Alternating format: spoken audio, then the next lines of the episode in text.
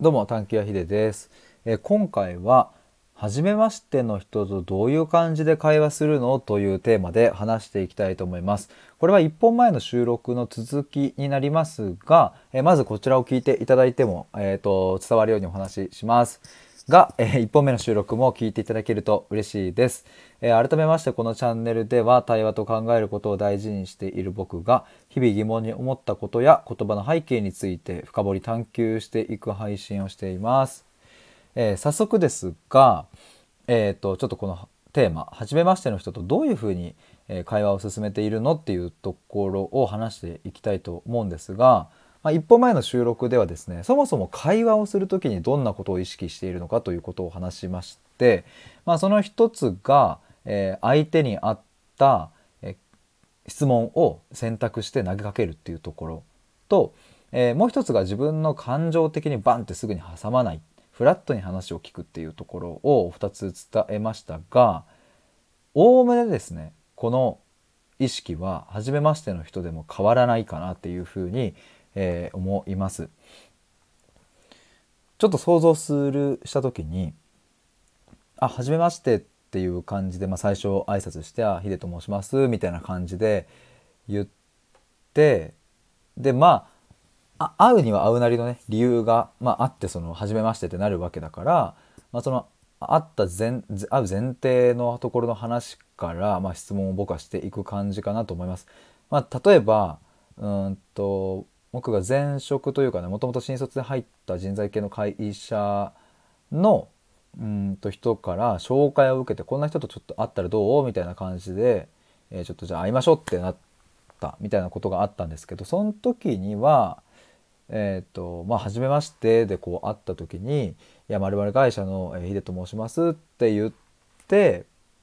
でも会っってくれるってことはきっとそこに理由があるから「え今日なんでこんなあのえ場所セッティングしてくださったんですか?」とか例えば聞くかもしれないし、まあ、あとはまあ向こうのまあタイプにもよりますけれどもうんとその場の空気感に対しての疑問点を潰すっていうあそれもあるかもしれないちょっと今話してて思いましたね。えー、初めましての方の場合は特に。なんかねその友達であればあるほど親友であればあるほど関係性が濃くなればなるほどねその意味もなく会うとかね目的もなく会うとかっていうのってなんかあるじゃないですか。でお互いにその辺の感覚多分分かってるからあまあ今こいつこういうこと話したいんだろうなとか何か悩んでんだろうなとかっていうこともまあ分かり合ったりするしなんかあんまりこうそうだな今日はこれこれこういう理由でえー、っと会いたいんだけどちょっとこの時間どう？とかって別にねその親友レベルであればそんなにこう説明しなくてもいいじゃないですかなんかまあ。っていう、僕はそういうふうに思ってたりもするんですけども。まあ初めましての方の場合ってまずそこの前提がちょっとうんとお互いで一致していないというか探っている感じがあったり僕はするなって思うんですね。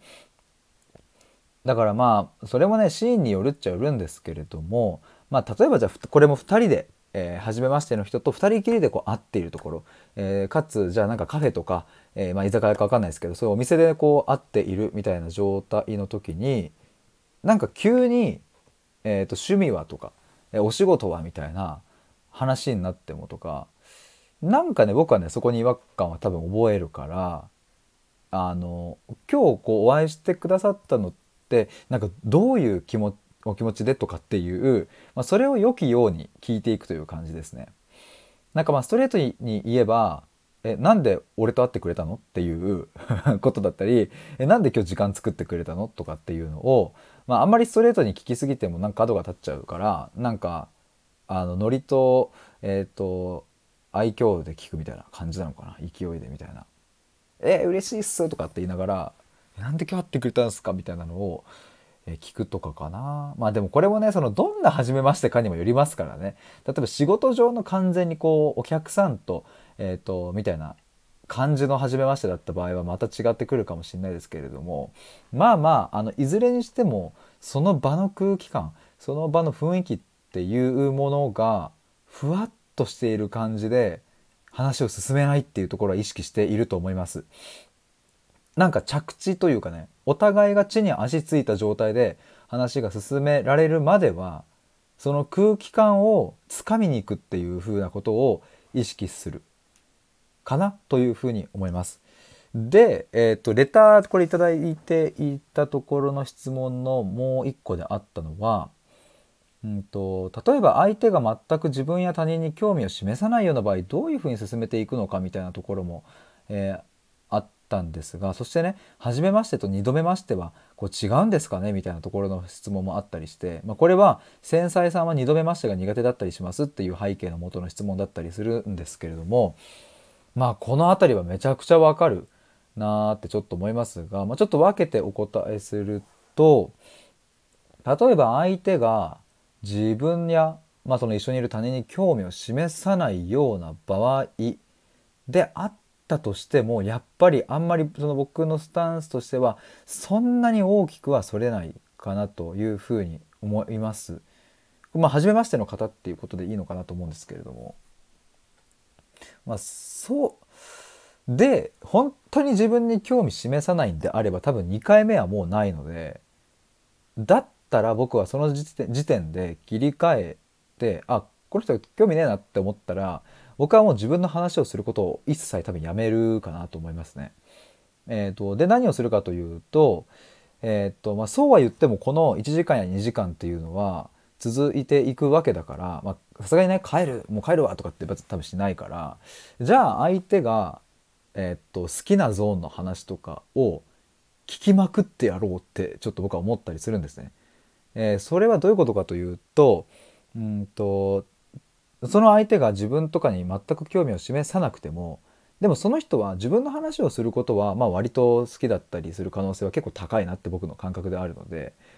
なんかねそのねなんかこう専門性や変態的になんかこう好きな部分とか、え偏愛みたいな呼べる部分を聞くかな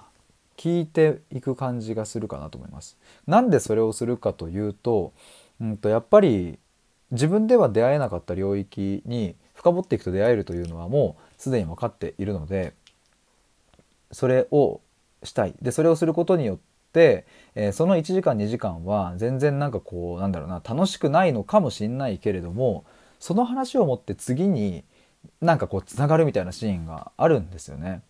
だから例えば僕もいろいろこう人と話をすることは、えー、多いですけれどもで、まあ、当時人材業界とかにもいて、えー、一人一人と対話するみたいなことは多かったですが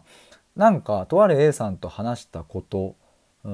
でその時間は全然おもろくなかったのにその A さんから聞いた話聞いたネタで B さんとめっちゃ盛り上がるみたいなことが、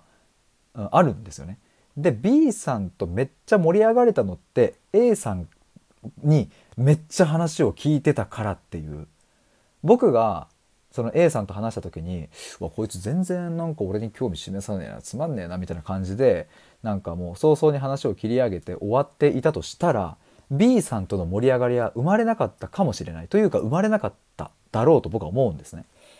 となると聞くってやっぱりねこれみんな言うけどね聞くってやっぱり大事ででもそれはなんかその場の時間をより濃くするっていううんなんか側面だけじゃなくってその後のねなんか自分の糧になっていくような感じがするんですね。だからもう相手が興味示さなかったらもう結構逆にねチャンスだと思って僕はあのどんな偏愛であろうとむちゃくちゃ聞きまくってまあ、結構好きなのでねそういうゾーンに飛び込んでいくという感じがします。で最後にですねその初めましてと2度目ましては違うのかっていうねそして繊細さんは2度目ましてが苦手だったりしますっていうふうに書いてありましたがこれはめちゃくちゃ分かります。なんかね初めましての時ってねすごくね僕もさっき言ったような質問をしてとかね話が盛り上がったりする感じはしますが2度目ってねなんかなんかね何話すみたいな感じになったりする時も多分あるまあそういうところへの感度が高いのかなとかって思ったりもするんですけどもただなんかちょっとこれお答えにはなりませんがあ2度目ましてとは違うのかに関しては、まあ、僕違うなとは思うんですけれども初めましてと 2, 2度目ましてってねただ2度目ましてでなんか違和感を感じるのであればそもそもそんなにその人と会う意味がない可能性は高いんじゃないかなとちょっと思ったりもしています。なんか自然発生的に2回目も3回目もこう会うような関係性になっていくケースってえっ、ー、とまあ、繊細さんであっても、まあ、あるかなとは思うんですね。あんまり僕もその多くはないけどね。となるとなんか2度目でドギマギしてあれあれ何話そうみたいな感じになるってことはもうそれって別に自分が悪いとかでもないし別に相手が悪いわけでもなくってそもそもその感覚の一致感とかがちょっと違うのかなみたいになると、まあ、あえてそこを理解しに関わる工数をかけるくらいならその時間で別の人と会った方がいいのかもしれないっていうただちょっとこれは分かんないですねあのその2度目ましてでちょっとなんか苦手だなと思いながらもそこを打開していくことによって3度目4度目とこうつながっていくケースも、まあ、十分にありうると思うので早々に切っちゃうみたいなのも、まあ、果たしてどうなんだろうかっていう、まあ、そこはね結構自分の感覚をちゃんと信じていくしかないなっていうふうに思います。もうさっさと切ってすぐ次行くっていう方がここはいいなって判断する時もあればまあなんかこの人どうなんだろうなでもう一回会ってちょっと話聞いとくか話しとくかみたいなのをやった方がいいかもしれない時もあったりしてという、えー、そんな感じでございました。えー、っと一本前の収録でですねレターを全部読み上げましたが、えー、もう一度ちょっと繰り返すとですね最後にですねこの送ってくださった方は秀流会話メソッドみたいなものが体系化されていくと面白いためになるなと思ったりしましたっていうふうに言ってくださったんですけれどもなんか今回ですねこの2本の収録で、えっと、僕言語化することによってあ自分こんなこと考えているのかっていうことがすごく、えっと、分かったりとかしてなんかねもっとねあのいろいろこう自分が普段えっとまあ話している時に気をつけていること意識していることってありそうだなと思ったし、え今回の2本の収録は1対1で話すところを基本的には想定していましたが3人の時の場合や4人の時の場合や、えもっとそれ以上8人の時の場合やみたいな